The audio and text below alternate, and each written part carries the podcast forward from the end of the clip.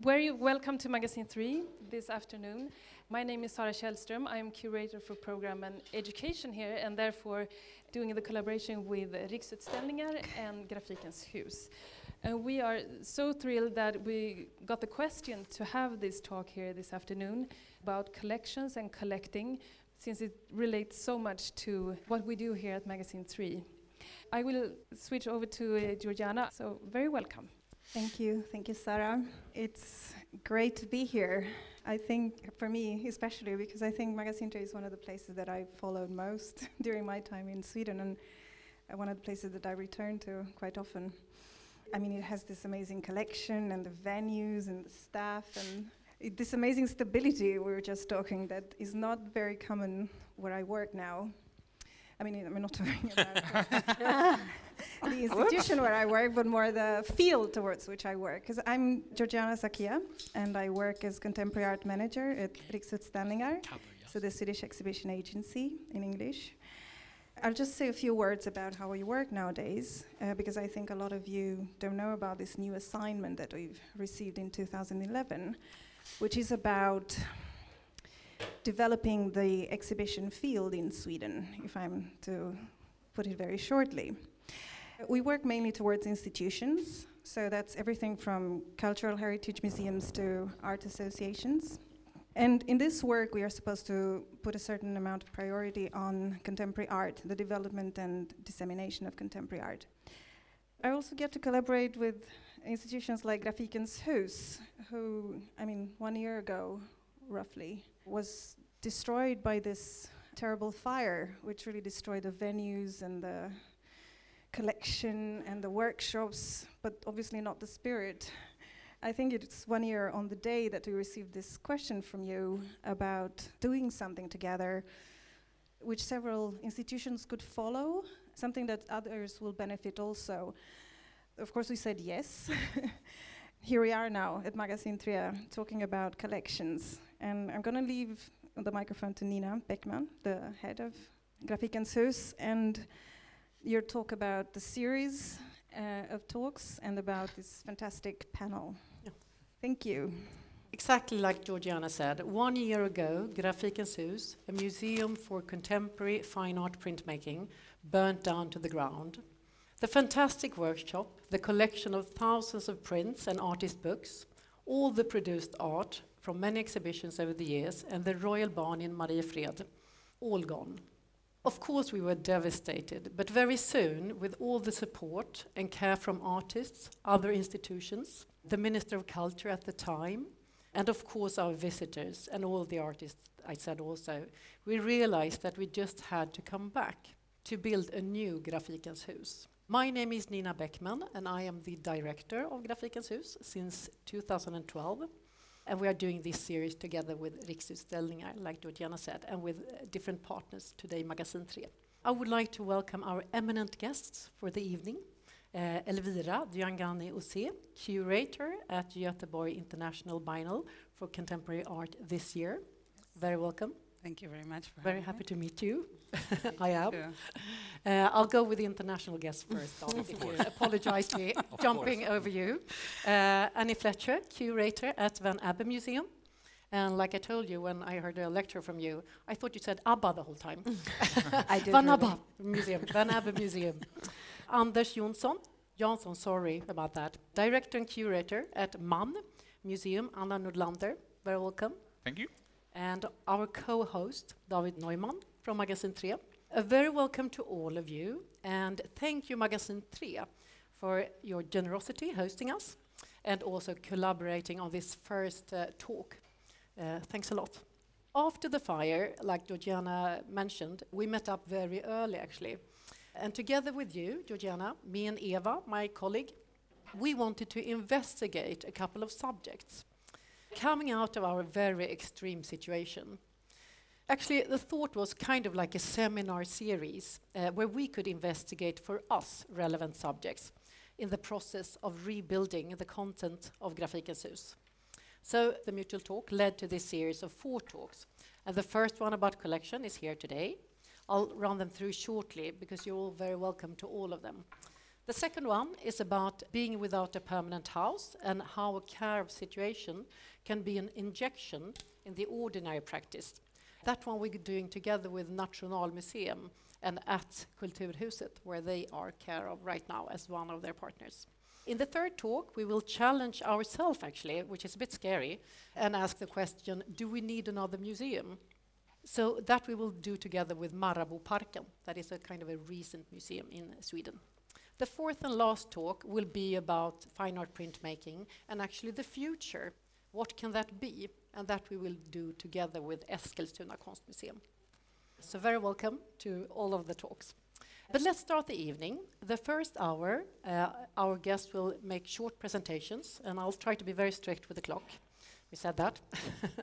and the second hour, we'll have the mutual talk. So, David, uh, please get started with your presentation. Thank you. I'm um, also very happy and grateful that you are all here. As Nina said, part of a successful afternoon and a talk is with a, a very kind of tough moderator, and that's what you're going to be. Magasin III was actually founded uh, in 1987, and it was uh, partly ideas that came from Robert Weil and myself, looking at uh, cultural landscape that looked quite differently from how it is today in Stockholm. Part of it had to do with this kind of need and an urgency to be able to introduce art that would otherwise not be uh, able to come to Stockholm. But differently from most other institutions, we had nothing when we opened. And I don't even think that we had a, a serious dialogue whether we would start to collect or not. 27, 28 years later, we have a, a collection, and now my co-workers laugh because I always make up a number, but it's under a thousand, but it's more than 800. Correct, Bronwyn? Yeah. but it also includes, and uh, I will. I already met some colleagues here that talks about their collections being in millions, but 800 works actually becomes almost between 13 and 15,000 objects. And I want you to keep that in mind when we uh, talk later on about private initiative, initiative from the federal's point of view or from the municipality. So here we are. We are in a space uh, which is quite a lot smaller than it is today, and ideas of introducing art which we otherwise would think would not be able to come here to Sweden parallel to this exhibition program, and, and I have 30 images, and some of them I will kind of present, others I will not. This first image I can talk about for about 30 minutes, but I'm not going to do that. The work that comes from our collection is by the Cuban American artist Felix Gonzalez Torres, and it's from another initiative, also private initiative, which is called Fondation Beyeler, which is in Basel in Switzerland, which was created by an, a quite extraordinary scholar and art dealer and had this wonderful uh, gallery. And as you could see, kind of framing our, uh, our work by Felix, which was called for Stockholm, and I will get back to that because this is some of the core elements of Magasin III's collection the fact that so many works have been uniquely crafted and produced for us, most of them here in Sweden, but also in other places. So you have these wonderful works by Barnett Newman, and then as, as a kind of exclamation mark, you have this great Pollock painting. Then I do a jump, and I have an image, which is by the American artist Walter de Maria. And this is actually an image from 1988. And for you that will stay a little bit longer, you have the possibility to, to see uh, Tessa's exhibition with Markus Schinwald, but also some uh, other exhibition, which also Tessa co-curated by uh, three artists, Katharina Grosse from Germany and Sol LeWitt from passed away from the United States and Walter de Maria. And here you have an image which is um, 27 years old. And actually the work, which is in the image by Walter is on display now, uh, 28 years later. And it shows, of course, kind of simplified, and, and uh, but I kind of like it, uh, uh, the strength of a collection, which means you can go into a storage and you can, with your ideas and your imaginations, you can actually put things together and you can revisit.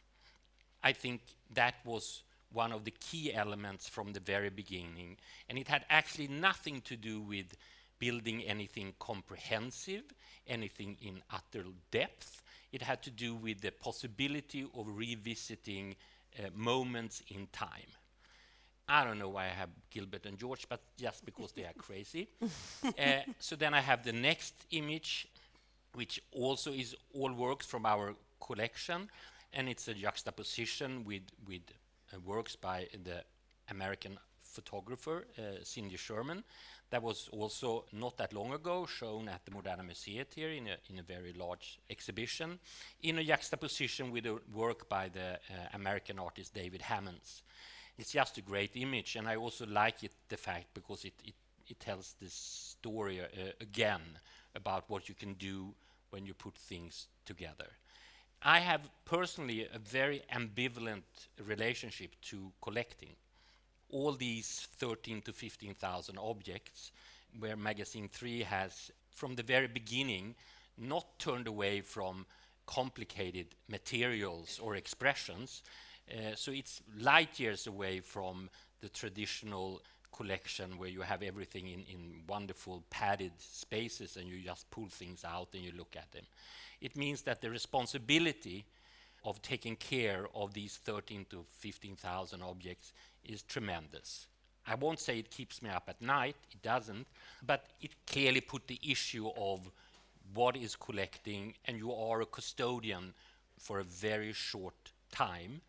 And at the same time, you have a responsibility towards the artist primarily, but also towards history to be able to take care of what you have acquired. And that leads maybe later on to the discussion whether a lot of institutions nowadays actually acquire works together. And the, the exclusive dimension of owning a work, it might not be as important as it was before. Here it's uh, again a very early image by Felix exhibiting in 91 in Stockholm. And the very first image you saw was, was uh, of course, his work at the Beyeler this is also a, a, wonderful thing. I'm, I'm, doing this a little bit to kind of um, show how great we have been over the years. This is a work by Louise Bourgeois, uh, which is not in the current exhibition at Moderna Museet, but it was shown here many, many years ago. And I just wanted to say that, that some of these works have been acquired outside the exhibition program. And those are some of the ones that is on display right now. That's uh, again uh, a, a, key work by uh, Edward Kienholz.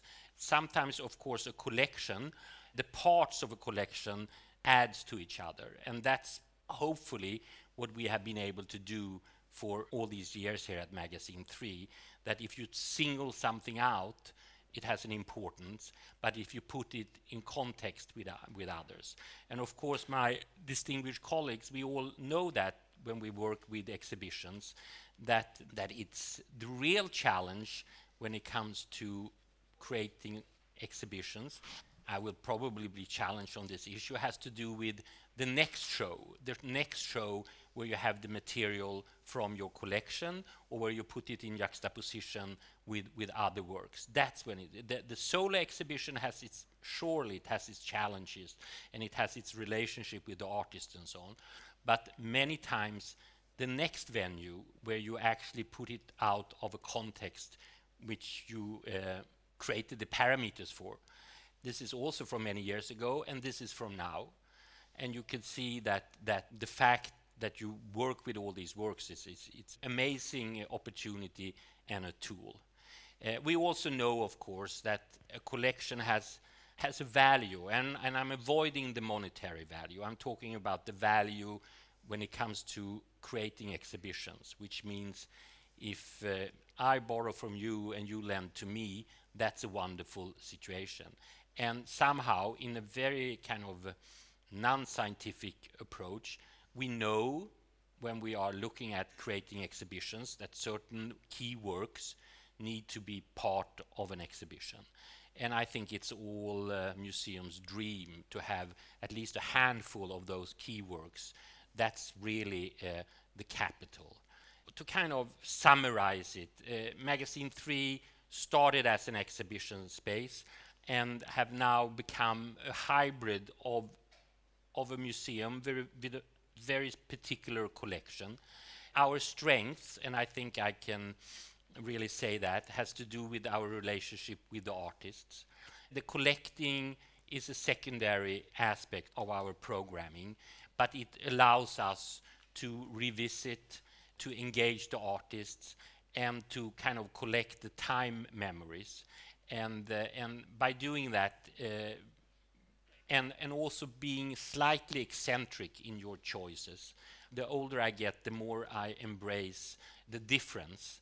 And the difference, both from an institutional perspective, but also the fact that you should kind of perform and relate to your intellectual discourse, which is always developed within an institution, and try not to look too much at society's demands or, or hopes for you. Thanks a lot. You're welcome. so next up is Annie. Okay. Uh, so thank you everybody very much for having me here. It's really exciting to talk. I like to talk about collections, even if technically I'm not even the one in my museum to be in charge of collections, but we're a very small museum. We have about between 3,000 and 4,000 works, again, something, ar- something around there. And our museum was established in 1936. So we're kind of in a good position, we feel, in the Netherlands, in that we um, are a museum sort of purpose built for contemporary art, modern and contemporary art. Not other collections per se, but we're a civic museum, a governmental sort of force, part of official culture, all of those things, which make us think very seriously about what it is to own this cultural heritage and what it is to share it. What I'd like to talk very quickly about today, and I have a far too long presentation, but I'm going to kind of scan it a little bit, is the shift that we've sort of tried to make in our own thinking between an idea of ownership and an idea of usership. So, really, this idea that perhaps the collection is a thing to be used. Maybe this idea of collaborating, as you said, on buying things together, sharing things, but also what if you put something back after you use it and somebody else can take it? There are all sorts of interesting ways in which maybe we need to stop fetishizing the idea of ownership and rather think in much more sustainable ways about um, use. So, I'm going to try and tell you how we got there. So this is a quick look at our museum from 1936. There's a new building. When the director came, Charles Esche, in 2004, he sort of really tried to think, could he split the museum in a slightly different way between temporary exhibitions and collection? Really in an effort to think, I think, about the nature of the museum and the nature of collecting very seriously. So we kind of really tried to isolate a certain set of ideas. They maybe sound very obvious, maybe even a bit naive, but there was a, a, real idea of trying to name what a contemporary practice or thinking around a museum would be. So reflexive, experimental, hospitable, agonistic, maybe eccentric, but, uh, but certainly able to kind of try to debate these things in a much more robust manner, not to feel, again, too concerned about the fetishization of culture, but rather its use, and its use both as a thinking tool and in many other ways. So, to cut a long story short, we kind of split a lot of the activity between the old building and the new building. The old building be being for temporary exhibitions, which were like solos, and the new building really specifically being for collection. One of the first sort of patterns of events that we developed were what we called the plug-ins, and the plug-ins were in this new building that was actually built in 2000. It opened in 2004, but it was a, a, building full of kind of postmodern irony. It's a kind of slightly irritating building in a way because it was extremely labyrinthine, full of kind of, you know, like architectural jokes, dead ends, things that went nowhere, sort of not particularly easy to kind of tell a narrative with. So again, this we thought was an interesting tool. So what became clear was then when one couldn't tell an easy chronological story with the collection, what other possibilities were there? And as usual, I think in these situations, the people to ask often are artists, not only just to, to make work, but to think with one institutionally, to think with one structurally about why it is we're making and sharing and discussing these things. So the example I just want to show you here is uh, Lily van der Stokker, who ended up working with us for a series of, uh, really just through a conversation with Charles over a period of five years First, he started to talk to her about the idea that he was, in this short history, the fifth director, you know, yet another white male, admittedly. But also, what would it be to be the fifth director? Is there a kind of statement that you make as this person, and how could he make it a more pluralistic experience, the purchasing, the, the acquisitions, which I'm sure many museums think about? And so, in talking to Lily, he was lamenting the fact that there was a shocking lack of women in the collection in general, and I'll show you a nice graph about that later. And he said to her, What would you do? Would you fill the gaps as if one could ever fill the gaps in a history?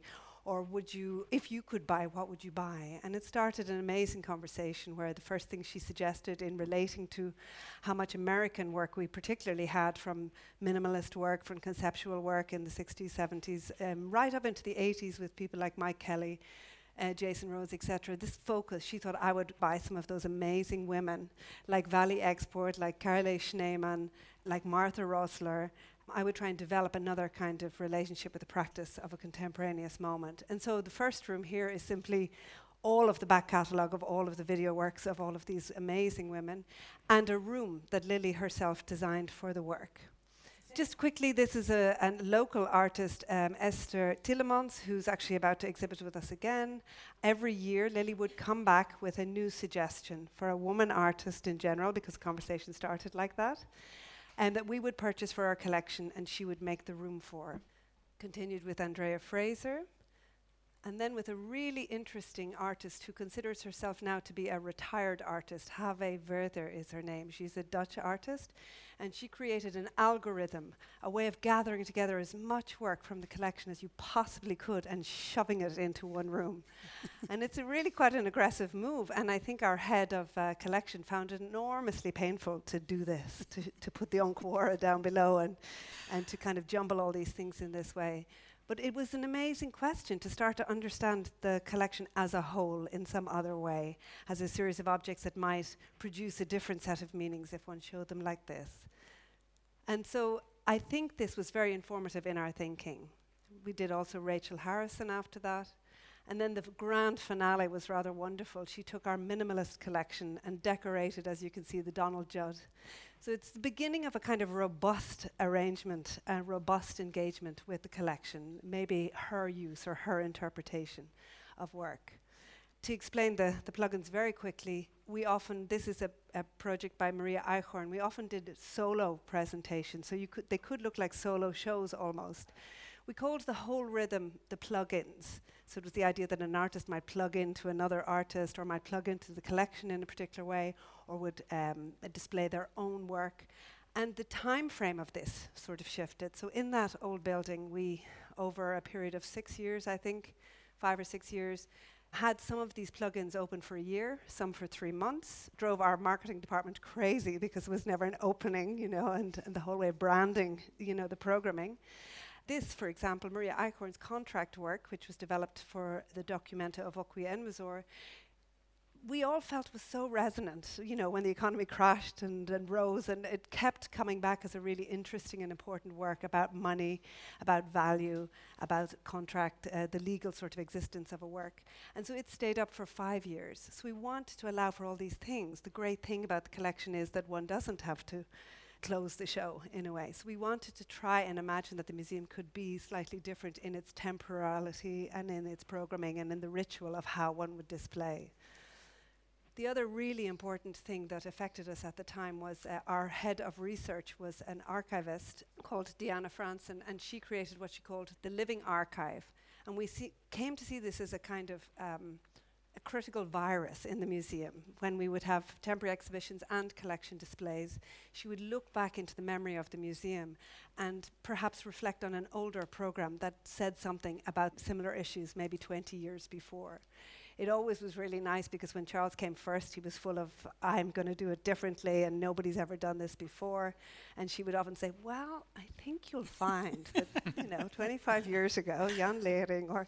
So it was wonderful to start thinking that it wasn't just a collection, it wasn't just a set of practices, but it was a set of people, it was a set of memories, that the museum was lots more than just a pure art experience. And so these were the things that we wanted to infuse into the exhibition making, really.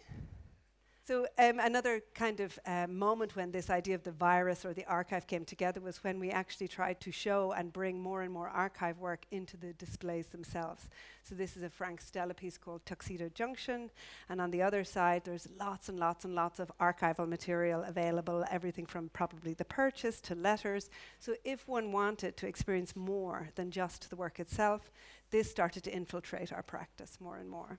And these things threw up lots of questions for us that really caused us to kind of um, um, sort of push how we might work as a museum.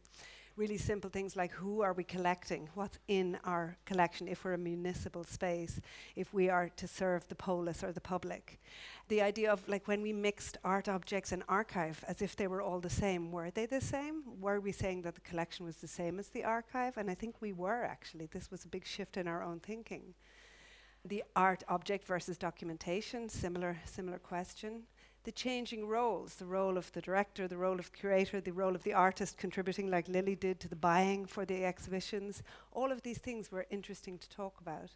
Narrative time versus everyday time. So there's a particular, indeed, the time capsule of the museum and the slowness or the the acuteness or the incredible moment that artists generate in the singularity of experiencing artwork is very different than everyday time or, or explosive political moments and all of these things. And we were interested in how these things now perhaps infiltrate each other the original versus the copy. This came up again and again in a moment of digitization, in a moment when something awful like this happens. Do we really need original artworks? How do how could we share things in other ways? How again could we use the information and the work and I think these all started to just simply become, you know, valid questions in the 21st century and often deeply at odds with our own professional practices. I think this was most of these questions came up with because we were fighting with each other or arguing about why this couldn't happen or why it shouldn't happen when we when we would use the collection in a more robust way or or would be forced out of our own comfort zones. So in a way, we sort of listed a, a, sort of a series of problems or crises, and they became the way in which we decided to program.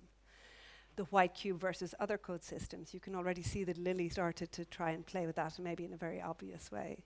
And of course, the artwork versus the commodity. We did start to think about the material value. At one point, we made some amazing graphs of, of what it was when the collection as a whole was rising in value, what it actually might mean.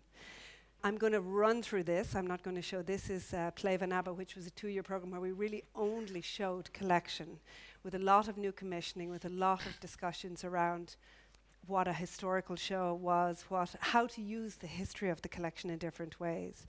It was shocking for me because I was the curator of temporary exhibitions and was promptly told we weren't making any temporary exhibitions anymore. so it was quite a quite a, a, crazy moment, but it was a fantastic moment because it was like it was the first moment where we all focused only on the collection. And at, at uh, thinking of its renewal in with artists from now. So it wasn't that we didn't develop new commissions, it was simply that we we really dug deep into the idea of what this was and stopped trying to enact ourselves as only a Kunsthalle. So going back into the essence of what that might mean. One of the first things we did when we were looking at these changing roles was we reenacted an exhibition of Rudi Fuchs from 1983, which was the summer acquisitions um, collection. He just uh, it was just after Documenta, a moment probably where he was at the height of his kind of thinking powers, where he had been thinking so carefully about the idea of the juxtapositioning of works and disciplines. And it was fantastic for us. It was very simple in a way. We had these pieces in our collection. We could reenact this exhibition in its entirety, which we did with him. So this is the same image from now. And against this, Charles then showed another project called Strange and Close, which was his suggestion that now, if he was dealing with the collection, he would not think of juxtaposition, but rather a notion of entanglement, that simply the way in which we experience life and the world perhaps is radically different.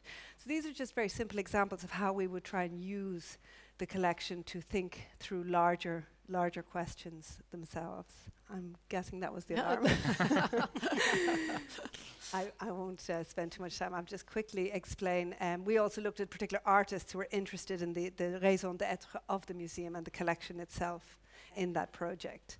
And a really wonderful moment, I'll just give you two very quick examples of, of like maybe more robust use or daring to kind of use the the collection itself was a project by Superflex uh, during this, this um, exhibition where we started to examine the museum as a time machine. And they were fascinated by the obsession with the original, especially with some of the minimalist works, which were obviously ind- industrially produced in the first place, and this shift in the role of the artist uh, during that period, and earlier, of course. So they d- developed a factory, a factory to make new Sol LeWitts. So we made 15 new Sol LeWitts, and we had a lottery process.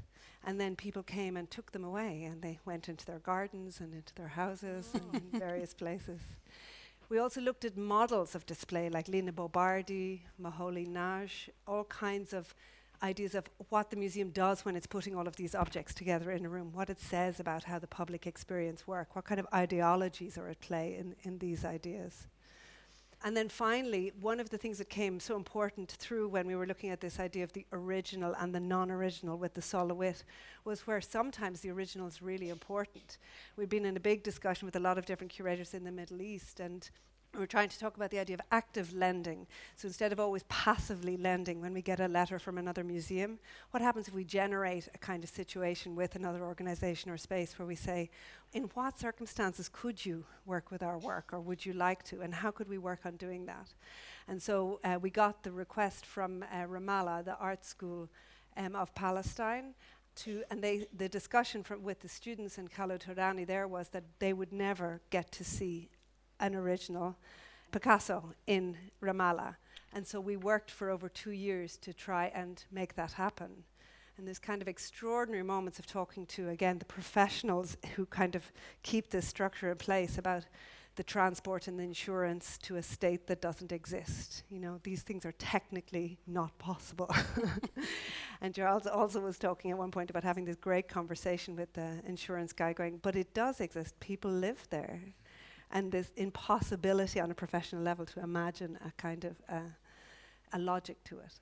So, in my eyes, these are really the moments where we use the collection to test out ideas, and there's so much potential in this idea, and I think it was really led for us by artists. Thank you. Super, thanks a lot. Okay. So next up, Elvira. Well, thank you so much for having me.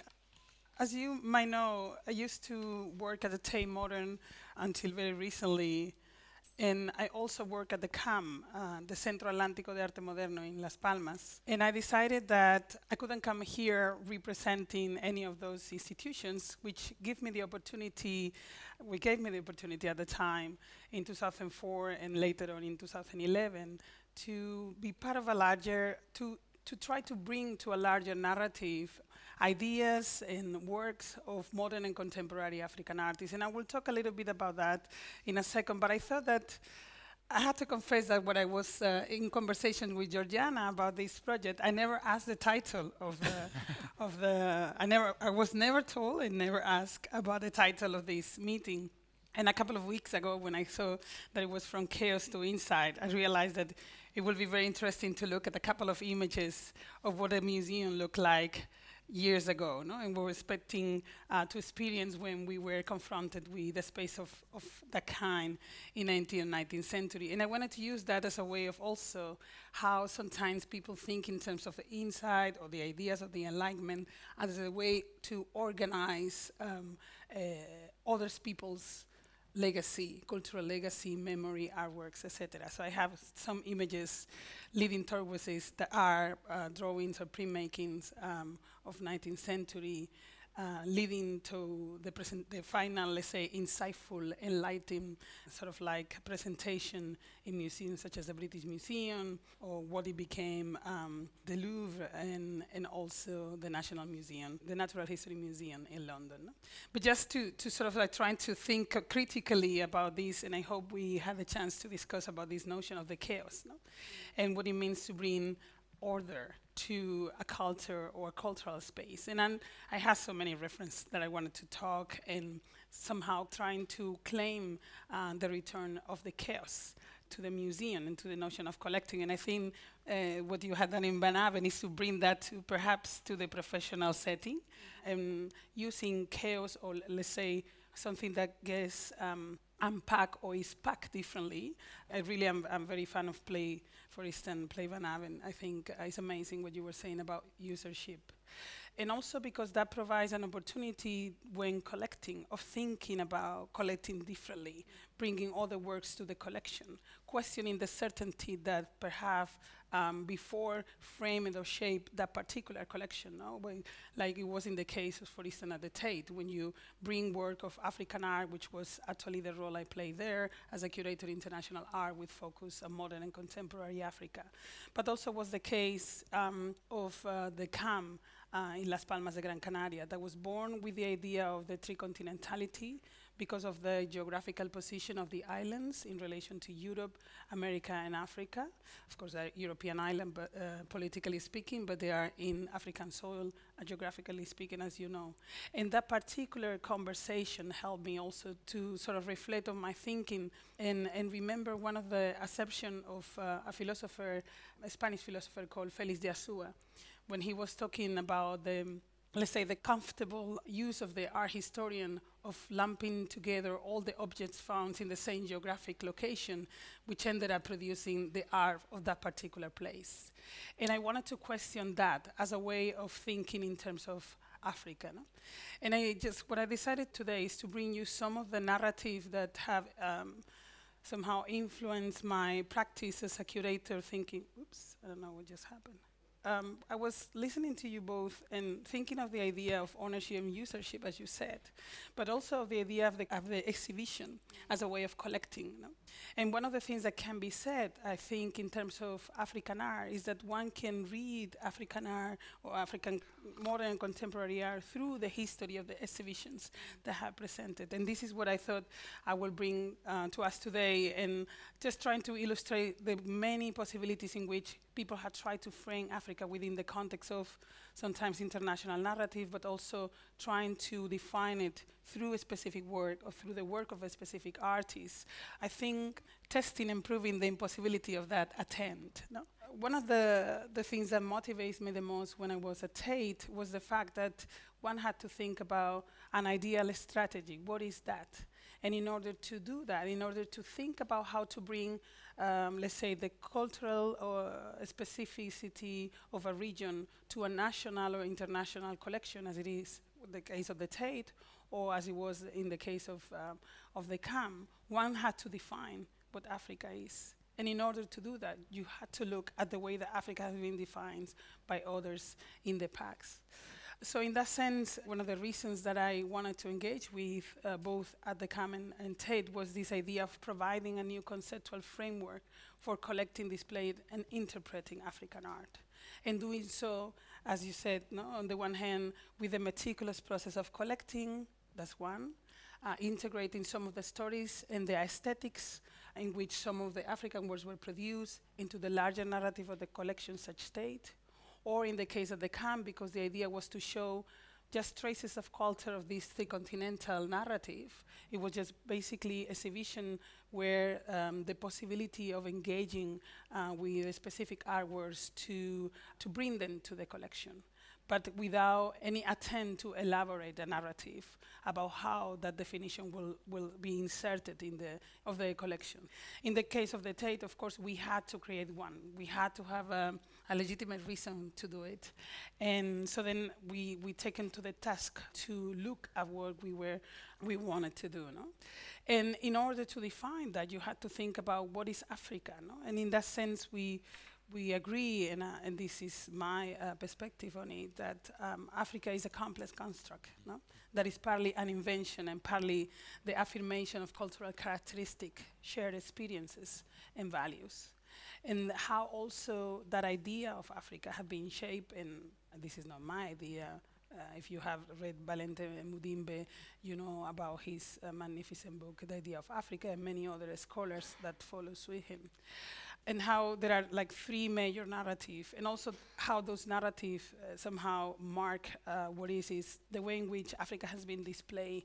And you have now, uh, for instance, two exhibitions, one that was in the 30s and another one that was in 2013, in which there is this position of the West being uh, the one establishing, let's say, a narrative or imposing a narrative towards the discourse of African art these are projects that question, for instance, the, the, the, authenticity of the work of an African artist that uses Western techniques of style. And they are talking about this idea of a classificatory method that has to do with a Western pattern as a guide or that is looking no, uh, at the, uh, the nostalgia for the tradition base or self of anonymous and even objectify artists. And I wanted to use this too because what was certain for Charles Ratton uh, in 1930s could be exactly the same conclusion that the curators arrived uh, to when they produced the show for uh, the Quai Branly in 2013, which was curiously enough, you, you will think that all these decades had changed the way that people think about that. But we know uh, that is not the case. So as I was saying, again, there's had countless uh, examples of uh, this uh, sort of under anthropological scrutiny and ongoing discovery that African art has uh, served a purpose too. Even when trying to make it into a comparison between, you know, what was, uh, let's say, the masters of a specific era, such as uh, the, the turn of the century within this uh, show of primitivism at MoMA, it is again an unbalanced uh, presentation of what uh, the African art could bring to the conversation and where modern artists sort of like extract from, from that particular moment. And what is interesting here is that one of the things that I wanted to do while I started at the Tate was to challenge that. I needed to bring a sense of, or we thought that it would be interesting to bring a sense of history, where the characters that were also working at the time that people like Picasso, Giacometti, and others, were, uh, Fernand Léger, for instance, were looking at African art and African aesthetics in order to engage with that understanding of their work. And of course, you find people like Aina Onabolu that was working early in the century in Lagos, Nigeria, and many other artists in modern times that could be presented together not because of the sense of an aesthetic that refers to both in the same way, but because they are the traces of that particular moment. And, and in the case of Aina Onabolu, represent the same sort of legacy that Picasso does for uh, the Western art or the universal art, uh, because of the, uh, the importance of him looking at a different culture in order to engage with, uh, with uh, his practice. No? What is interesting also is that uh, so you have you you get the idea of, of one of some of these exhibitions I was saying, the art of this uh, primitivist trajectory, right? Uh, then there is a second uh, type of exhibitions also where where projects concern uh, with other issues such as race, otherness, representational politics, cultural identity, that joined the debate on uh, authenticity, Africanness, and blackness that were uh, on an, uh, already on stage. And these were projects uh, where, in most cases, were led by uh, non-Western artists, curators, and thinkers. Uh, bringing, let's say, this idea that the others became uh, not only the subject of a narrative, but also uh, his or her own narrator. No?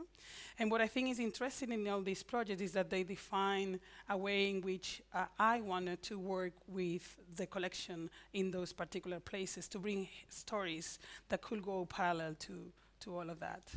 Very quickly, um, there is a third uh, series of, of projects in which there is um, a more sophisticated attempt, for instance, to talk about issues of diaspora, to talk about issues in terms of um, the choice of the artist to live in beyond the country of origins, etc. No?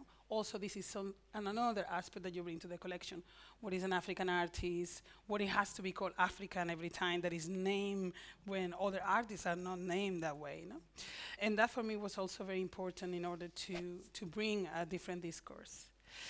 I have here Africa Remix that somehow also is placed in the narrative of uh, this sense of impossibility of trying to define Africa and Africanness within the context of both exhibitions and museum collections. Uh, we can talk later in the debate, if you want, about the difference between museums in the States and museums in Europe and museums in the continent, and also what artists have done to formulate the notion of uh, an African museum as such. No? But I wanted to mention this idea of the mega show, of, mega exhibition, that is a concept that Okwui Enwezor developed to talk about a large scale project evolving with a narrative of their own. And they are perhaps the ones that have helped the most museums to think about possibilities of bringing several stories of episodes and moments uh, of African sociopolitical, cultural development, and how they can be uh, somehow put it in dialogue with uh, other uh, moments in the history of art that we know. no? Basically, another aspect that was interesting for me too was questioning the presence of these artists in international arena in the past. So in the 60s, 70s, there were so many exhibitions, including these that you can see here in ICA in London, uh, in which an artist such as uh, El Salahi was present together with Valente Malangatana, the Mozambican artist. And one question, what happened afterwards? Why all of a sudden all these artists disappeared? No? And when you scratch a little bit for probably s- from the decades of the 70s, 80s, and 90s, most of the artists that were part of this international narrative in London, uh, particularly those of African origins and those part of the Commonwealth, were in the Commonwealth Institute. So, how also there are moments, political moments, that define the way that these artists are uh, displayed and, and collected. no? And of course, for me, it was a, a very important uh, moment in, the, in my experience at Tate when I had the possibility to work, first of all, to collect one of the pieces of uh, El Salahi, which is the one that is somehow presented in detail here, the Reborn Sounds of Childhood Dreams, uh, but also to work with my um, mentor and colleague uh, Salah Hassan uh, in the presentation, on the iteration of the project in London. Just going to finish with this image of Meschac Gaba's Museum for African Art, talking about chaos bringing back to, um, and I want to somehow claim the notion of the chaos as a good thing, as a positive thing, the notion of the disorder as a positive thing, the, the notion of being dissident as a positive thing. No? And, and perhaps Meschac and his idea of almost a biographical, uh, organic uh, museum in which 12 different rooms, including library, humanistic space, draft room, the music room, the shop, etc., call into question the notion of the Western notion of the museum, the bourgeois museums that was particularly uh, emphasized with the notion of the insight and the notion of the enlightenment. And, and I want to use it as, um, as a point to, to finish my um, presentations about how one can look at African art, which is perhaps extremely relevant locally, you know, and certain artists that are extremely relevant locally, how one can make that uh, relevancy also fundamental for the international narrative. Thank you. Great, thanks a lot. Thank you for having me. My name is Anders Jansson, and I'm working at MIN MAN Museum Anna Nordlander, uh, which is a regional museum in Skellefteå, Sweden, with the assignment to work with contemporary art and gender-related issues. I'm going to show you four images, which uh, is mainly uh, documentation from different educational work that we've done, um, but it uh, gives you a chance to look at something other than me. To give an introduction to the collection at Museum Anna Nordlander, I, it's also an introduction to the museum itself, because in some ways the collection is a story of a collection that no one really asked for or no one really knew what to do with. It. It's uh, also an, a story of a museum that is based more on than anything on a. It's an idea that that sparked something. Later on, also come to change all the perspective that we have on our own collection. Museum Arlander started uh, the whole process of Museum Arlander uh, started um, in the 70s when the city of Skellefteå celebrated its 100 years anniversary. And uh, the city then bought 40 paintings and drawings by this artist, Anna Nordlander, who grew up in Skellefteå and was one of the first women that ever attended and trained at the Royal Art Academy here in Stockholm in 1866. These uh, paintings, they were talks about creating sort of a Anna Nordlander room or a special wing at the local historic museum, but no one really fancied that idea of a static room that never changed. And at the same time, there was a pretty vibrant discussion or debate in Skellefteå regarding art and uh, regarding historical representation. There had been this investigation that shown for that for the last uh, 20, 30 years, uh, the city had commissioned more than 60 public artworks, and uh, out of those, less than 10% were awarded to female artists. In 1881, the exhibition Vi arbetar för livet or We work for life, which was, was one of the first larger Swedish exhibition of feminist art was shown in Skellefteå, which fueled on this debate regarding not only female representation within public collection, but also regarding women's representation or marginalization in art history. So when Museum Anna Nordlander opened in 1995, it was with the purpose of collecting and highlighting women's art. And the basis of this collection was made up of the works of Anna Nordlander, but there was this intense process of making, creating a larger uh, collection. So the collection grew very fast through targeted purchases, but also a lot of donation and uh, depositions, long-time loans. This collection was pretty much uh, all it was. And then it comes to this point when the museum evolves, and it evolves through practice.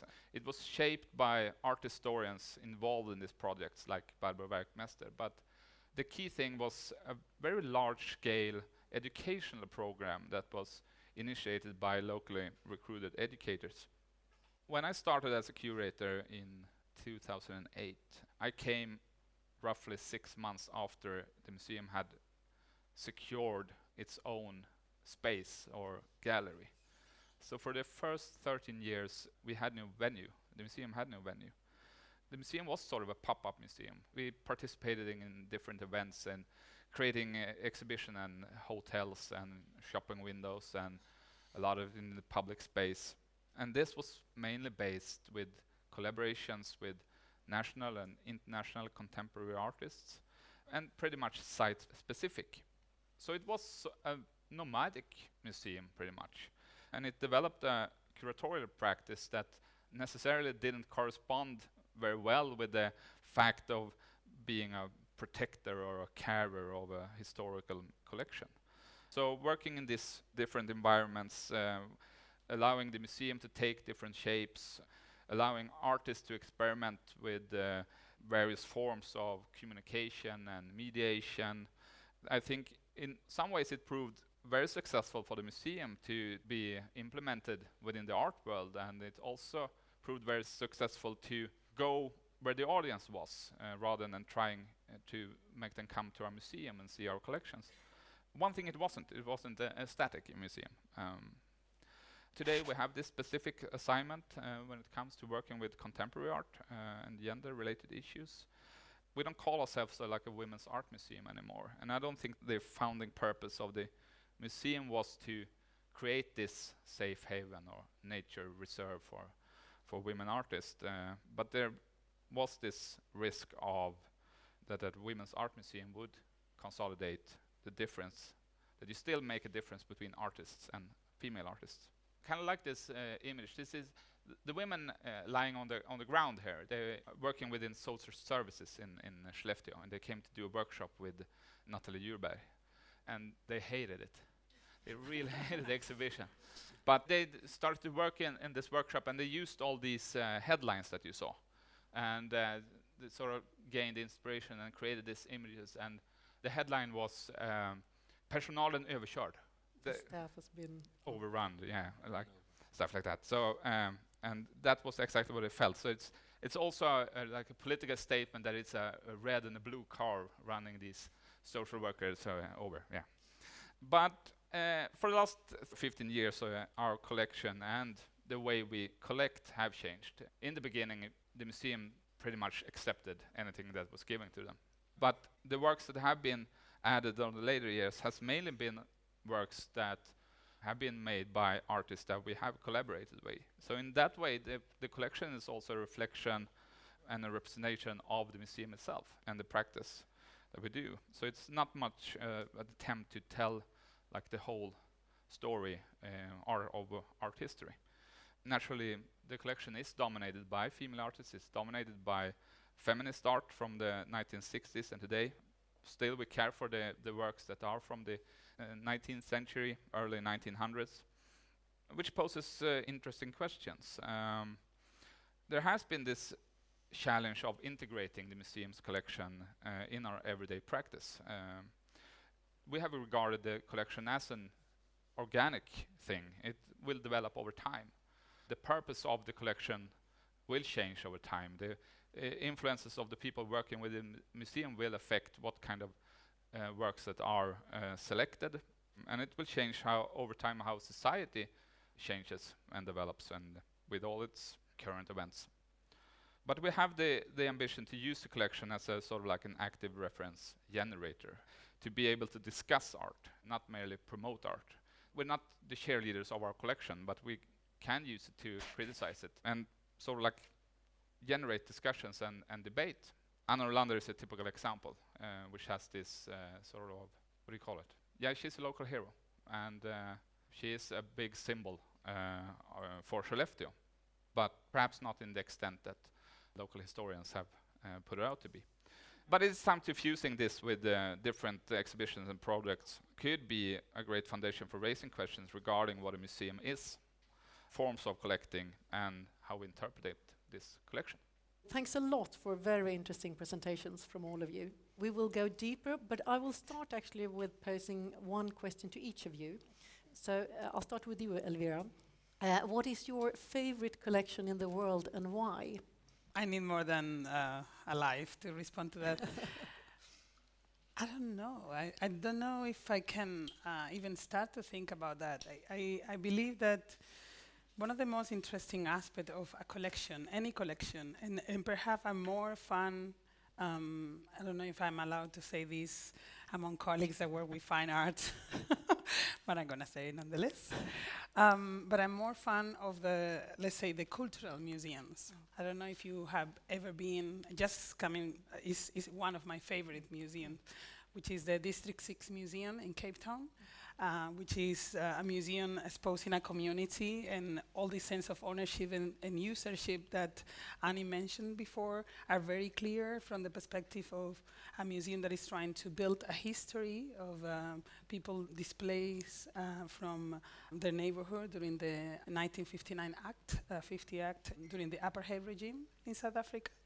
And what is beautiful about this is that it's a museum that started with a community that wanted to create a different sense of nostalgia, if you want, to bring together narrative of many individuals building up on those narratives to create a collection and, uh, and a story of what that neighborhood um, was. Imagine that there were more than 60,000 60, people moved out of their, I mean, basically expelled from their houses and living in uh, what later on were some of the most important townships in, in Cape Town. And that for me was one of a beautiful experience to enter there. And one of the aspects that is part of the collection actually, and one of the activities that they do is to walk around the old neighborhood, which is still in many of the areas um, populated and just just pieces of empty land, uh, to work with some of the, the people that live in, in that space, um, in that neighborhood, and to go around um, and trying to sort of like picture in your mind the memory of, of that neighborhood, what it was, the music they used to play, the children's, you know, in, um, playing in the streets, uh, the story before the moment where their life and the history was cut mm. and stopped because of this brutal um, um, discriminatory mm. act. No? And that will be one of the kind of things that I love to go and mm. see. But there are so many museums in the world, so many museums. Stockholm, I like. I feel straight away I want to go there. So this is terrible. This is a terrible, a very unpolitical question. but this is one of the one of the stories. But yeah. that's a lovely example, though. I'll ask uh, Annie. Uh, I mean, you kind of touched that, of course, in your presentation. But what is the most important with having a collection, according to you? I think it's it is this chance to to look again and again and again. You know, it's this chance to um, compare, contrast, it's a chance to also, as curators, I mean, I think for me, I trained in that very new generation, and the not so new now, but uh, uh, 20 years ago of curating, which was very much about producing the new, producing the moment. Uh, you know, there was a huge fetish in a way of presentism, which I think is really now we can look back and think it's utterly neoliberal, and you know, and we contributed to that uh, happily. And there was something for me extraordinary about the idea of having to delve into the collection and take responsibility for what we were producing in some way. So for me, I think it's the ability ability, the possibility to read rather than what it might be that's in the collection that's so exciting, which is also could be an archive, which also could be a library.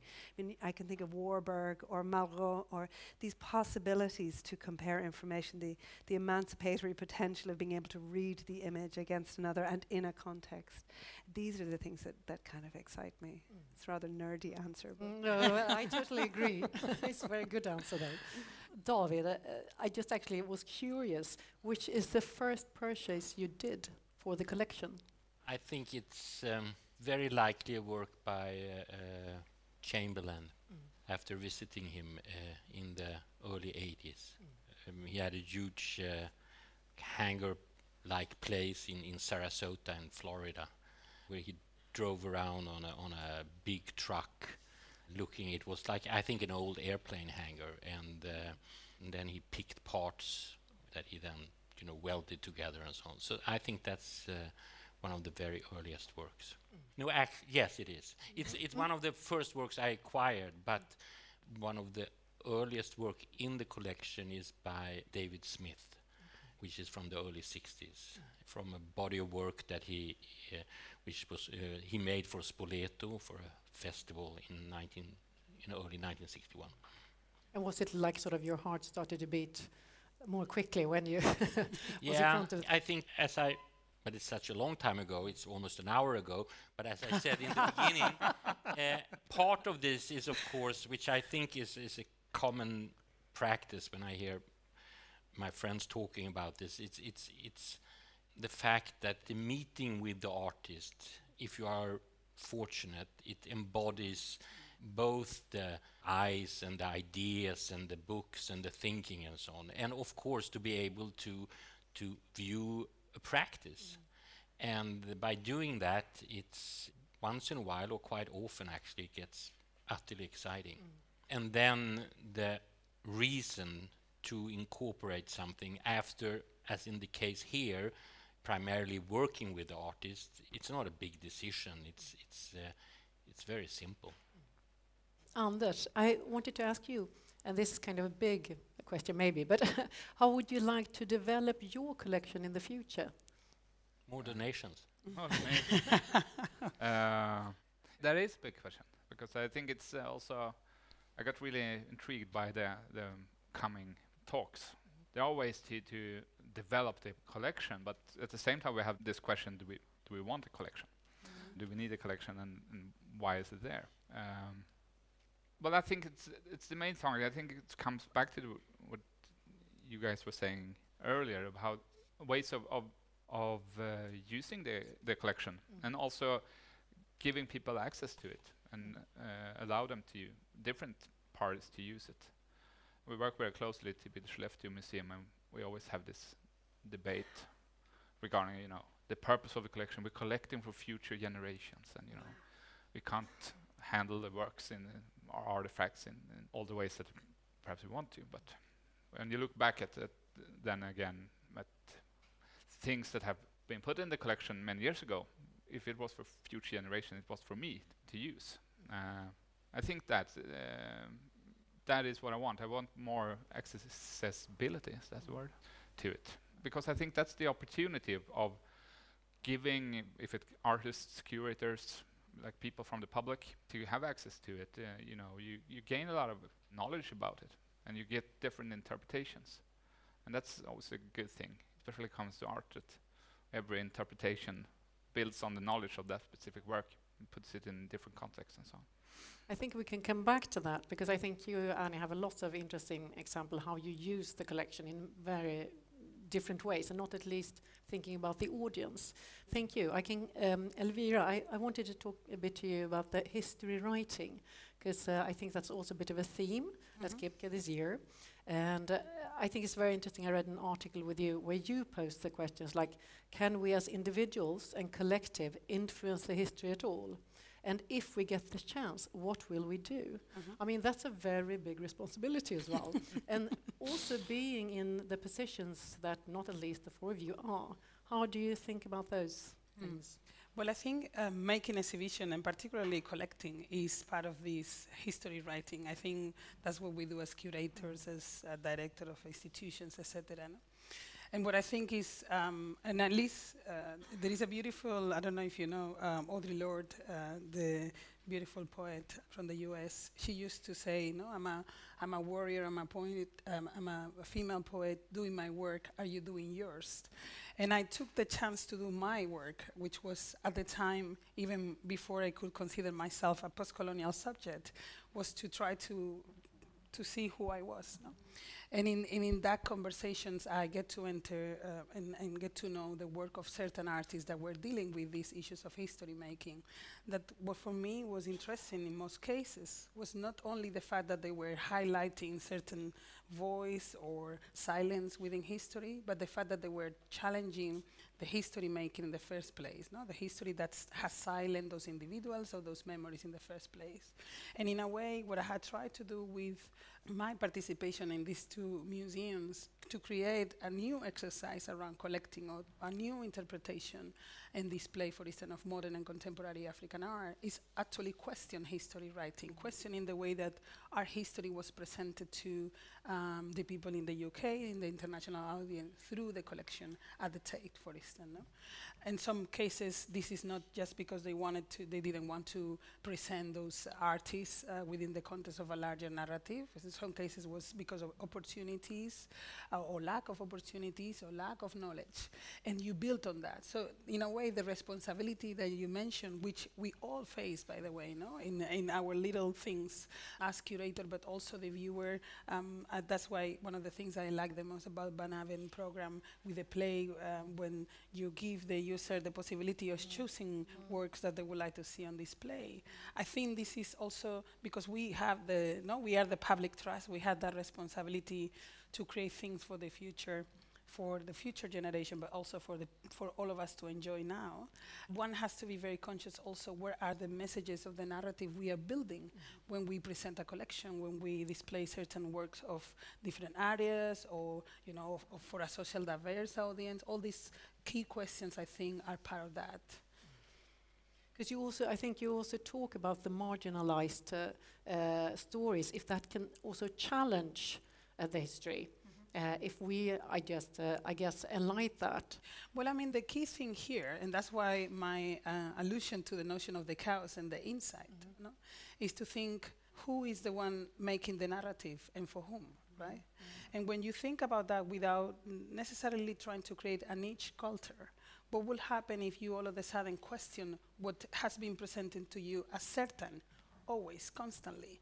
And you say, okay, let me embrace uncertainty and say that whatever they have told me I am is not who I am. Or whatever they have told me is the definition of African art according to Western uh, museography or historiography is not such thing. Mm. And, and I always um, had the, I mean, I had had an amazing experience in my short career because I'm very young. my short career as a, as a curator.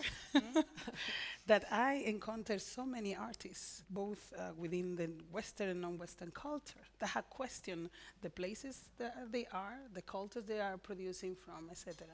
And, and that, for me, is a key not to use the marginalization or silent stories, etc., but the people that is really trying to challenge the, themselves. Uh, some of the uh, artists discussing the using museum as an inspiration, or discussing, as you were saying before, the raison d'être of the museum, are artists that are questioning the institution of art as such and they want that place, that institution, that history to be something else. That is the thing that inspires me the most. And that is the thing where I believe one has a responsibility both as the writer and as an actor, let's say, a narrator of our own history. No? Thanks. I was thinking, David, I mean, you have a, the collection here is much younger, or if we compare to Annie's, for example. Is it even difficult to sort of look at the history of the collection when it's very short? Is it difficult to see it clear, clearly? And can you be critical towards yourself in the choices? Of course, one can be that, but to review the collection or to look at it and so on. There, is uh, different times, and and I think it's a very dangerous journey to start to look at things. I, I yeah, honestly, there are a handful of things which I think are just too too private somehow in in the collection, mm -hmm. and it's sometimes, and I think we have talked about it many times. There are some things which which are almost too private. I mean, they are in, in scale and expression. They should actually be somewhere else and maybe not in an institution. And then once in a while, they make perfectly sense in an institution. But otherwise, if I review it, we have, uh, I, I've fought for very many years and still succeeded. We have never done kind of a, a catalog of the collection. We are slowly starting to release images and people can look at it. It primarily linked to our exhibition program, but not to the not to the collection in itself. It's not that we would turn away scholars or people that would really like to follow certain art, but um, it comes back to this ambivalence of the accumulation, which has uh, has more responsibilities than anything else. At the same time, as we were talking about before, there is this uh, liberating and fantastic feeling. And we did an exhibition not that long ago, which I co-curated, uh, which showed, uh, because we have been over the years known for having uh, slightly impossible exhibitions or in scale or in complexity. And here was a room with 69 works on paper, ranging from uh, mid 18th century up until uh, yesterday. And this was, as you were talking about, this was just this wonderful opportunity over quite a number of years to try to add something to an idea of, of not of an exhibition, but the fact to ground some of the works in the collection and to ground them so far back that none of us were around at the time. I'm not talking about the, you know the 60s or, or, or the 50s even, but in, in during that time when the show was up, also for a very long time, for almost a year, there was a, a true embrace from our fairly contemporary and young audience to really uh, look into these that you talked about. Wow, they, they did this in 1774. I don't I don't believe it. Yeah. Because I also think sometimes because you say you're a bit scared of sort of start, I guess making changes, but could you imagine letting go of some of the parts from the collection? Yeah. Is that uh, uh, it's, it's, it's allowed? I guess it would be allowed. It would only it would only make sense for a, a really smart reason. I mean, not to pay for the electricity and not to pay and not to pay for hardware, which Oh. means buildings, mm-hmm. expansions, and all of that. I think that mm. would be very very sad. But I'm utterly ambivalent when it mm. comes to it, and we have never done it, and I won't say we will never do it, but it's it is because because the friction sometimes the mistakes or the mm. things that that's really when you come back to and then you realize that was not a mistake and that was really makes sense And it's probably a sign of the times why you made that choice Totally. at that time. totally Annie, I want to move on a bit to sort of using the collection. Uh, you talked quite a lot of that, and all of you just jump into if you want to, you know, uh, say something more. But if you would choose a special example where you really think you worked in a very good way, in a different way with the collection, what would that be from Van Abbe? One is kind of your favorite, and Well, I think the easiest one to talk why. about sometimes is Picasso to Ramallah. Mm. But there's another really interesting work that I, I think we haven't resolved yet in our collection, and I really want to figure out how. And that's a work made by Petra Bauer and Annette Krauss, who Petra, who's uh, from here from Stockholm, which was very specifically around a very um, tense political moment actually in the Netherlands during a show we did called Becoming Dutch, which was directly challenging a very racist tradition in the Netherlands, though at that time it was extremely taboo to even dare to call it racist, uh, which is painting up or blacking up of the assistance of Santa Claus at Christmas. And it's akin to suggesting that you're going to crucify Santa Claus to even talk about this in the Netherlands because it's such a deep tradition.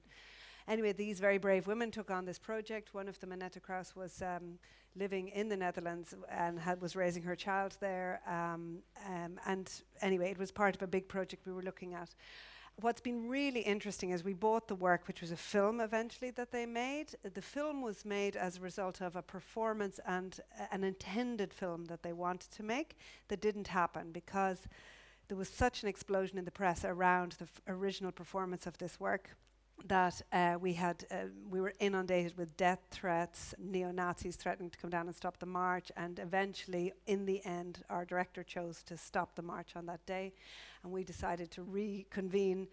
Um, and then, of course, the art world was in up in arms because it. Um, it was censoring of work. so it was like on every level, it was one of those amazing moments of kind of complete crisis in terms of uh, both the politics, the representation, and the responsibility of the institution, the artists, it was a wonderfully fluid and important work and still is. And one of the interesting things about it was they also worked in a collaboration with activists at the time who had zero interest in what our responsibility was as a museum, and rightly so. They had their agenda, the artists had theirs, we had ours, and these were all coalescing and conflicting at different moments in, in this moment of crisis. And so the film that they made in the end, I think, is an extraordinary one, which sort of describes this in a way, um, tries to talk about the issue itself, but also what occurred around this kind of institutional moment of crisis. We also had a very big debate. Sorry, it's a long story.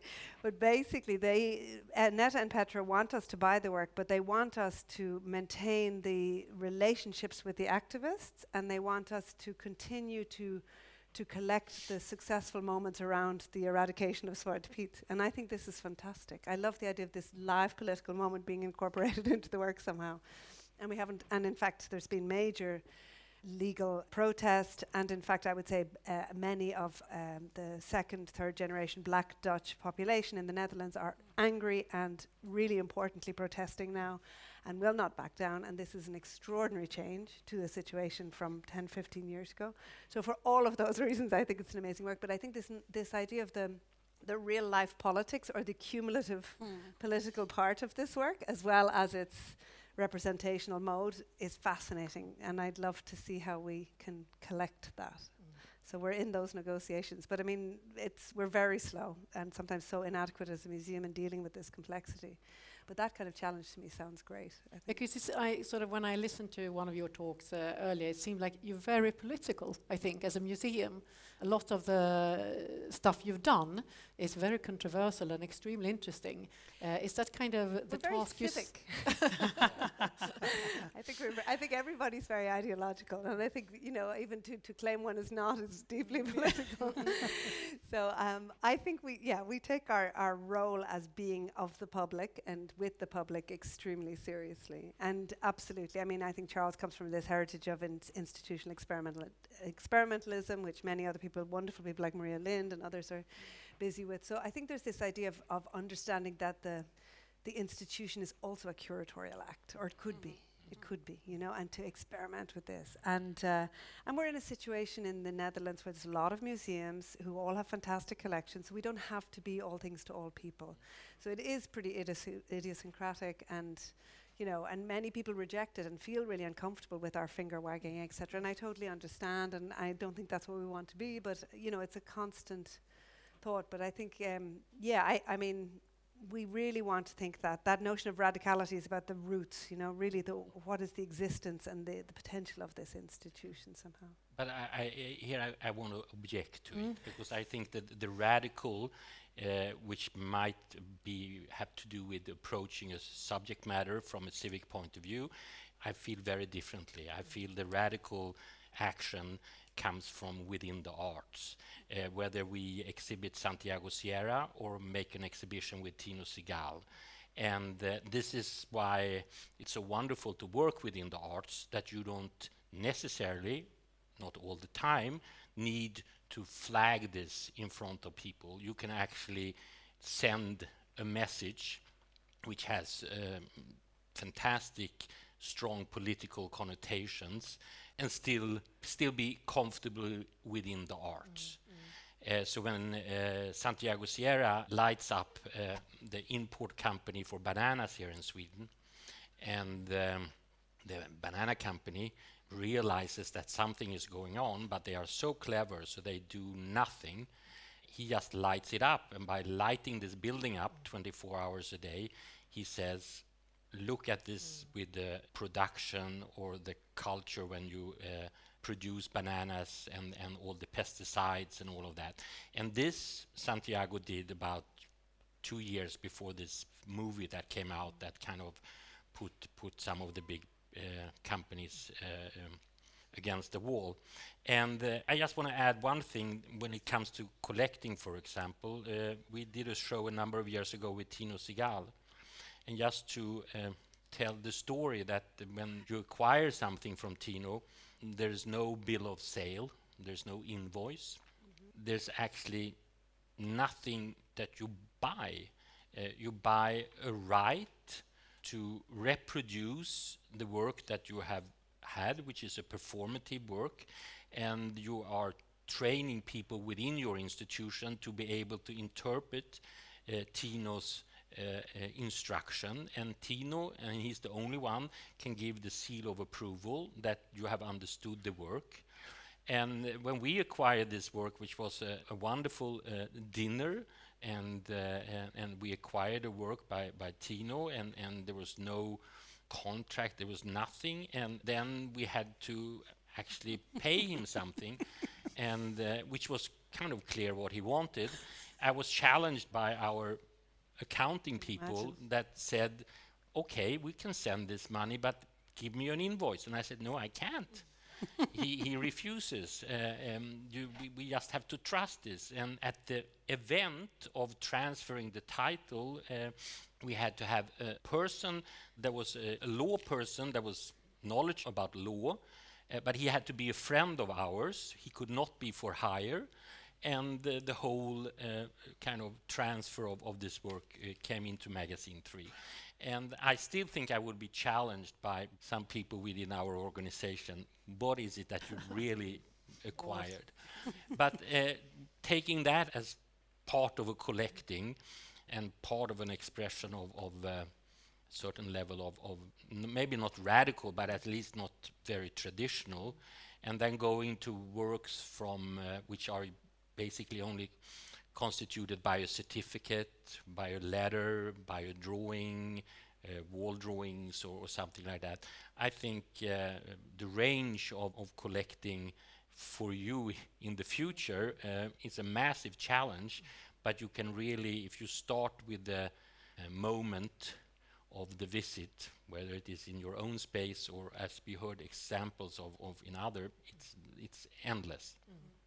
Uh, we realize it's going to be a big challenge, and I'm very glad to have you all in front of me, so I can ask you for even more advice when we're finished. uh, but I was thinking actually to what you said earlier. You said about also being political. Do you think it's a personal thing, or has it also got to do with if you're a private institution versus a governmental one, and actually the tasks you are given? Or is it more the way you as a person look upon Well, it? it, it's both. I mean, as being a director, uh, uh, working with a, a brilliant team of people, we discuss this all the time. I'm not avoiding the political, what we call political issues within the arts, but I think there is, if you talk about radical expression, I think I'm very pleased with the fact that you have a lot of that uh, within the arts, and it's just what you talked about, it, it's putting it in a context, and that's so interesting when you uh, when you show the image of a primitivism at, at the MoMA. That's when it becomes problematic. That's when you look at the, at that time, of course, uh, the view of Africa and, and, and all of this. But I'm pleased with that there are so many challenges within the arts that some of these institutions, and that's another point, uh, we should be different. And you came back to that. In Holland, there's a lot of different, and in Stockholm, within the last uh, 10 years, we have had a lot of private initiative, and the institutions are also changing the well. The interesting thing is, of course, that there is diversity, and the diversity um, creates a lot of different thoughts. So, so I um, think just to, uh, exactly this issue of diversity is really important, and maybe uh, something about this idea of private money. On one level, one thing that seemed to become really obvious about 10 years ago with the explosion of art activities and art markets was that art museums that were publicly funded were aping the activity of the art school. Uh, private museums were doing museology better than than other. You know, there there was such an explosion of the activity. I think it's really good to redefine what it is you do well or why you do it. The other thing that makes me a little nervous about the idea of leaving it to the artist is the danger of instrumentalizing them in relation to how capital flows and the, the need for a kind of ethical transparency around that. That's the only thing I'd say. Absolutely. No, and, and, and I agree with you. Um, but I, I wanted to go back t- for a second to what you were both saying about being radical and thinking about collecting from that radical perspective. No, because when I joined Tate, for instance, in this particular case, um, because I had to create the strategy together with other colleagues about what will be the way in which they will collect. And I guess this also the sense of nervousness that you were opening up not to a new field because of course it existed for such a long time but within the context of that institution and what can be relevant to do there for instance like i was thinking at the moment where we bought uh, the first El Salahi's piece, no? and we put the because Tate had before that had bought a lot of um, work, particularly from um, South African artists, uh, and of course it has uh, the presence of uh, blackness through the work of black uh, British artists and uh, African American artists. But when um, we bought, uh, when we uh, acquired El Salahi's um, Reborn Sounds of Childhood Dreams, and it was displayed on the surrealism uh, um, uh, rooms, all of a sudden the reading of surrealism Mhm. changed. Amazing, I remember. Like it was an beautiful, yeah. unprecedented initiative, no? Having uh, Wifredo Lam, German Ritter, and El Salahi in that particular place, and it stretched the meaning of what surrealism meant, no? But also for me was very important, and I was uh, talking about context to bring more aspect of what was happening in the continent at the same time, right? It is so easy for anybody within the institution to do a show on New Year's 1970s. And the fact that it's easy is because there is a lot of information about that. So you don't have to produce the context. So I was extremely eager to bring more context, to talk about things that were happening in the continent, to bring expertise, local expertise, to acknowledge uh, local history, and to bring somehow the here and now, the collection, as a, uh, sorry, of the um, African production as part of the collection as well. So projects like Across the Board, which were initiatives happening in the continent, were so, sort of like join the acquisition process as an attempt to do that. But at, a- at the same time, you starting out at the Tate, I mean, w- one- one has to, if you talk about the collecting and about the work, it, it is also, of course, uh, a discussion and a discourse within uh, one of the most powerful institutions in the world. Yeah. That one says it's not enough to have uh, uh, some works which basically came from Africa via Paris and then in the collection. We have to do it something differently. But here in Sweden, th- at the Moderna Museet, which was uh, first this dream museum where it was created, and then later uh, when Lars Nittve was here, we one approached the whole issues of very few women artists in the collection. At the same time, Sweden, having not the history of, of the UK or, or Holland or something, we nevertheless have a population here in Sweden which is between 17 and 19 percent that do not come from here.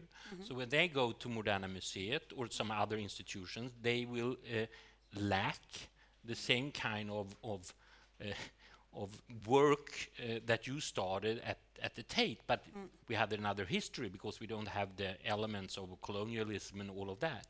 So uh, But you have your particular elements of colonial history. Yeah, of course. I mean, what I think is interesting, and sorry to Uh-huh. interrupt you, I think because I'm, I'm very also very cautious and very nervous when we talk about social diversity in the way that is presented through the technocracy and the governments, etc., because that sometimes led to niche culture initiative, which for me are incredibly good if they are transitional Mm-hmm. right? If they are leading towards something in which we can sense, we can feel a sense of togetherness mm-hmm. display. So of course it will be amazing that people that you know it is uh, uh, in Tensta uh, can see themselves reflected in part of the collection that it is a Moderna museum. Mm-hmm. But at the same time, it has to be. What I- think what is important is that they will go to Moderna Museum, and no matter what it is in the space, no matter the experience of what they have, they feel they belong. Which I think is key. Mm. So sometimes it's not about presenting artists or artworks that deal with issues that affect these particular communities, but also bringing the museum in such a way that the community feel they're part of it. Yeah, because that's a discussion of, of quality somehow. But you, if you talk about not the first generation, you talk mm. about the second or third or fourth generation, can you not demand that you will see something? Of course, but that's what I mean. It's like what I I will really be very sad, eh, and I think it's not going to happen. That after because one of the things that affect uh, culturally specific projects when they are presented in a larger uh, institutional framework is that they are the sense of newness, presentness that you were talking about is about the momentum. Oh, this is the year of African art. Oh, yeah. In the UK only, they had lived like a 1995 Africa, uh, 05 Africa. Now Tate does these things.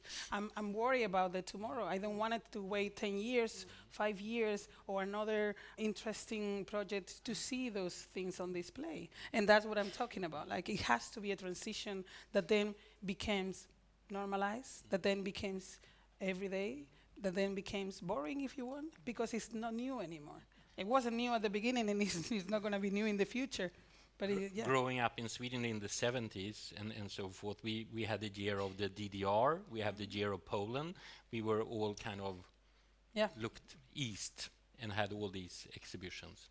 But I think one has to go beyond that and, and start integrating those things in the larger narrative. Yeah. Sure. So then, you know, It's not about it's not about the African art. Exactly, it's about art, and that's it. And that is the And radical. the And that's the radical thing. yes.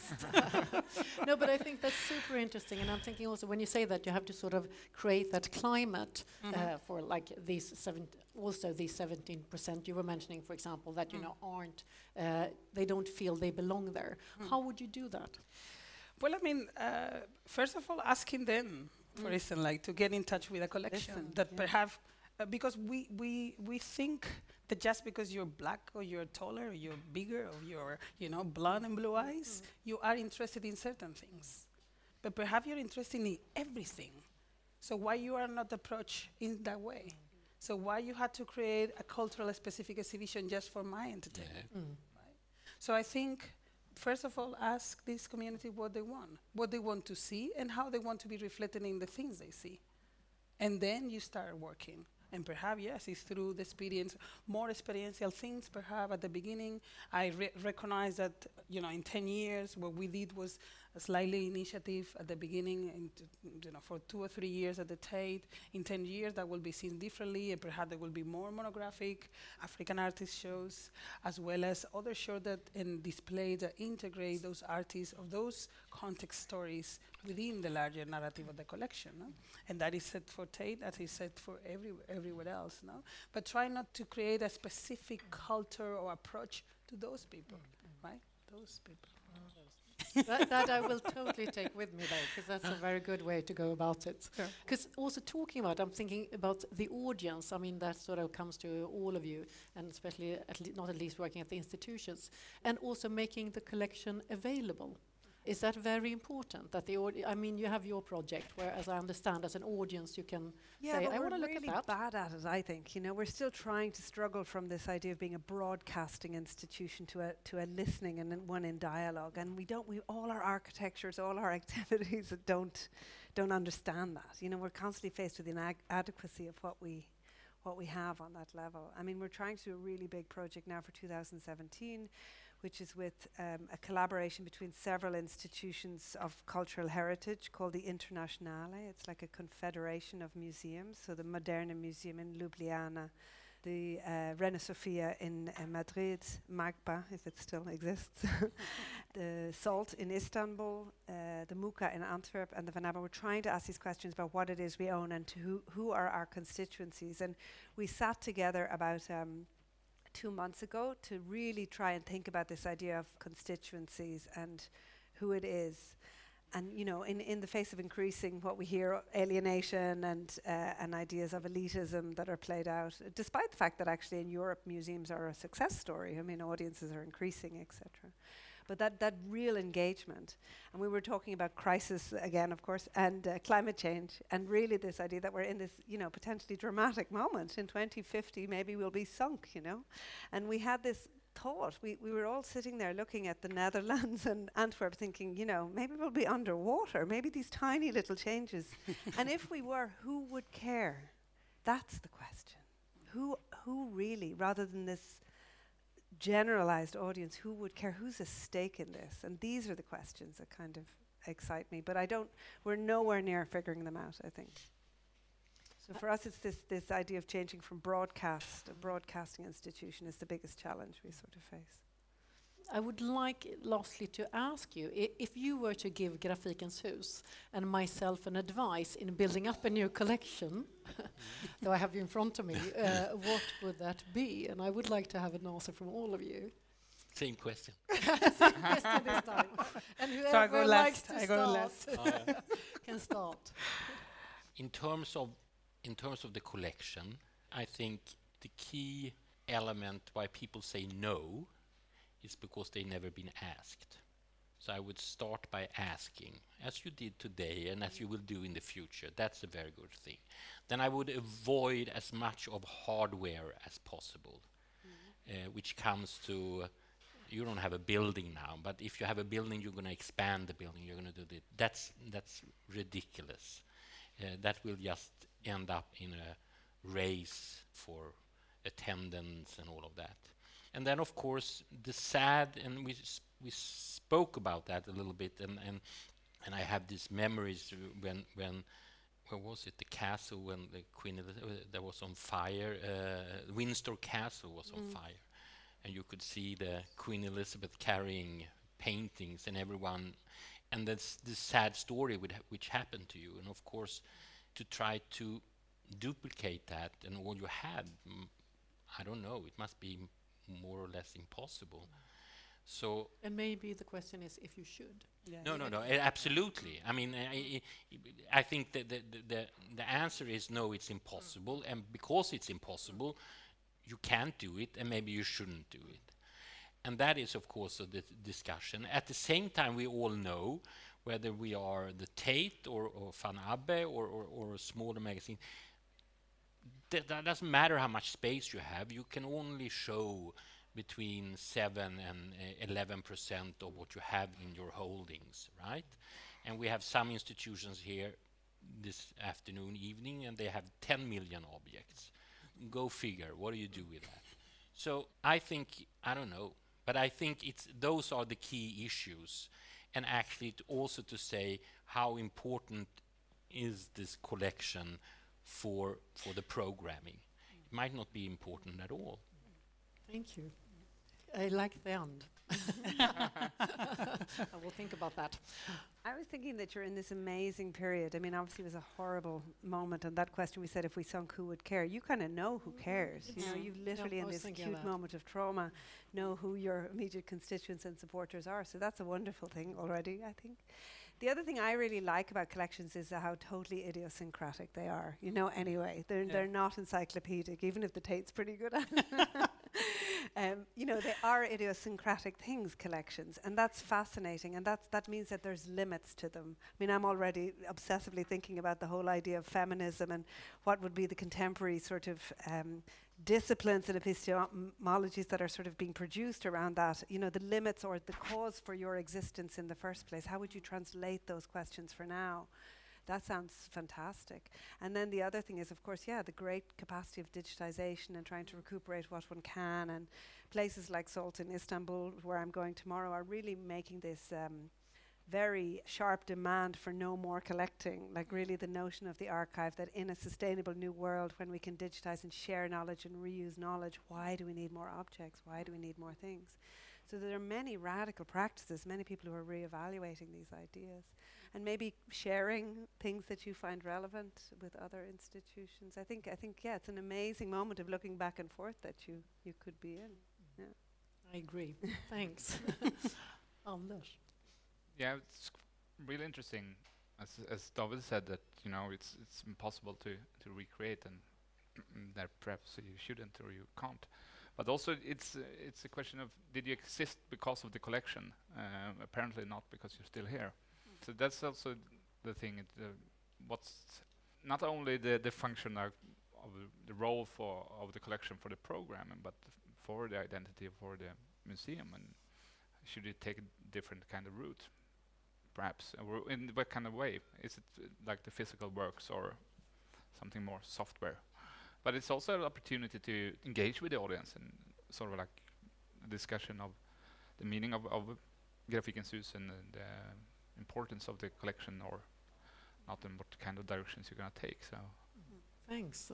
This is going to be a great evening for me, gathering all this knowledge. Well, basically, I mean, I, I will just join my colleagues here because, as I said before, perhaps this is an opportunity for you to ask questions to your audience, what they want yeah. this to be, you know, and make it a collective initiative, for instance, no? um, which will also be reinforced for some of these ideas. No, if it's already from the public for the public, um, um, it already will embrace uh, this notion of audience. Already will embrace um, who are you are addressing your your experiences too. Because I will say, um, not only for the digital, not only for all the advances that we have now, but I, but because I think collecting should be also an opportunity to bring experiences. Right? What happened to you? Um, as colleagues were saying, you still exist because there is something beyond the object, right? You are not an object-centered institution, at least not anymore. And perhaps why don't we build something? No, why don't you build something from that perspective, from something that is more experiential, that has to do with the community that surrounds your project, no? And use that as a way of engaging with, you know, share collectings and, and other kind of experience that are available now that perhaps at the beginning of the foundation of your institution were not. And I think if one does that, then um, it makes it really. Um, I had to say that I am becoming for a while. Then I will go back to the object and to fine art. But for a long while, I, I just was too attached to the stories. Right? What are the stories that people can tell? Perhaps you can do a project that think about what people remember of your collection. What are the, you know, the works they have seen and uh, and they, they would like to be reenacted or just you know just reproduce them. I don't know. All these things. Lovely. Thanks a lot. so um, we have time for. We're running a bit over time because we started a bit later, but for a couple of questions, of course. Louise Lindström. Um, I have a question. Uh, you haven't mentioned digital registration or whatever you call it. I mean, many of the museums and collections are digitizing their collections so that they will be available uh, worldwide. Of course, to see something digitally is not the same thing as seeing the object or experience it itself. But anyway, it will give a possibility of uh, looking at it or, or uh, taking part of it. That's one thing. Then, of course, there is also the participation. Artworks today are not always stationary. It, it takes, mm, uh, it, it requires the, the, the participation of, of the viewer or, or, the, or the visitor. And Tekniska högskolan here in Stockholm, they have tried to have a virtual room that you actually walk into. And that is going to be developed, as far as I understand, uh, also as an artwork, that you walk into the artwork, and by doing that, you change the artwork in the, in the process. So there are many new ways of, of doing things. And if you compare it with, for instance, advertising, the first ads uh, on film, they had three minutes or 10 minutes or whatever. Now there are three seconds. So the time span for this type of experiences is also different and changes. So the question is, uh, you haven't mentioned the the um, the digital aspect of this. Thought I did. but you, you did it now. Thank you. I don't know. I mean, it's uh, we we are seeing quantum leaps in terms of uh, technology and resolution and all of that. And I I, I assume that in the future, uh, very soon, you will be able to have not only information but actual uh, experiences from the digital. And then you have this other part which we all work with on a daily basis, which has to do with the collection, with all the data, with all those things. And of course, in that sense, it's also a, a leap from index cards with uh, lousy images and all of that. but I mean, these are two things. One is the research, accessibility of the research, and the other is really, uh, and, and we of course know that the moving images, which is video art or video, uh, is very suitable. The issue is just, is there other things that, that really can feel that you have some of the qualities? Because I think in this discussion, with the archives, with the index, with the copies. Uh, who made the copies of Sol LeWitt? Uh, Superflex. Superflex. Okay, they are Danish, so that's. uh, but uh, with all of that, still, I need to uh, to give kind of an expression towards the original object. Uh, we can't forget that. We we can load it with so much uh, information, everything like that, contextual, political, everything like that. But there is a certain aspect, at least for me, when this magic, uh, when you are in front of of the original idea, and uh, and hopefully that will not be able to be duplicated. That's why you had a Picasso in Ramallah. exactly. Sure. There exactly. They were yeah. the two exactly the two sides of the same coin. Exactly. Exactly. I agree. Yeah. But I think I think it has to be. I mean, I think it's a very important question. Not owning the object, but having the object, like presenting the public with that experience. I think without visiting museums, uh, the artist studios, we as a curator have an incredible advantage for, in front of everybody else, no? Because we we live sometimes we touch all these things, and I I think one has to preserve that experience because that is also extremely important, and then give accessibility to it and the information that it, it provides. Please. Thank you very much. Um, my question goes mainly to David. Um, I just wondered, you wanted to have a museum or an exhibition space where you show art which previously had no chance maybe to be on display in Stockholm. But now the museum landscape changed, and also maybe you got older, you have gathered um, a collection, and how are your thoughts for the future? I mean, it's different when you have a state organization where you know that someone will come after you, but here there's um, the problem are you satisfied because you said you filled the gap? Now maybe others can take over, but you also said you like the collection as it is. You want to that it, it remains intact. So I wonder if you have any thoughts about the future of this collection and. Yeah. I I hear what you're saying, and it's not one question you are phrasing. You are phrasing uh, uh, many, many questions, and and it, they are all extremely valid. And of course, we are looking at those aspects of uh, collecting, and, and I don't in no way felt ever that I filled a gap. I, I just I just had a kind of an opportunity to add something. And please remember that it, it had nothing to do with chronologically. It had nothing to do with being uh, in vogue somehow. It just had to do with trying to introduce artistry or thoughts that might not have been able to to succeed in, in larger institutions where you have to look at certain other elements, which we didn't talk about today, which has to do with the amounts of, of visitors and, and all the revenue and everything like that. The collection in itself is a big headache, of course, uh, and it's a huge joy. It's both. But the ownership in itself uh, might not be so complicated. There are other institutions that maybe one day would love to have some of what we have and it makes sense and I'm a strong believer in the university system.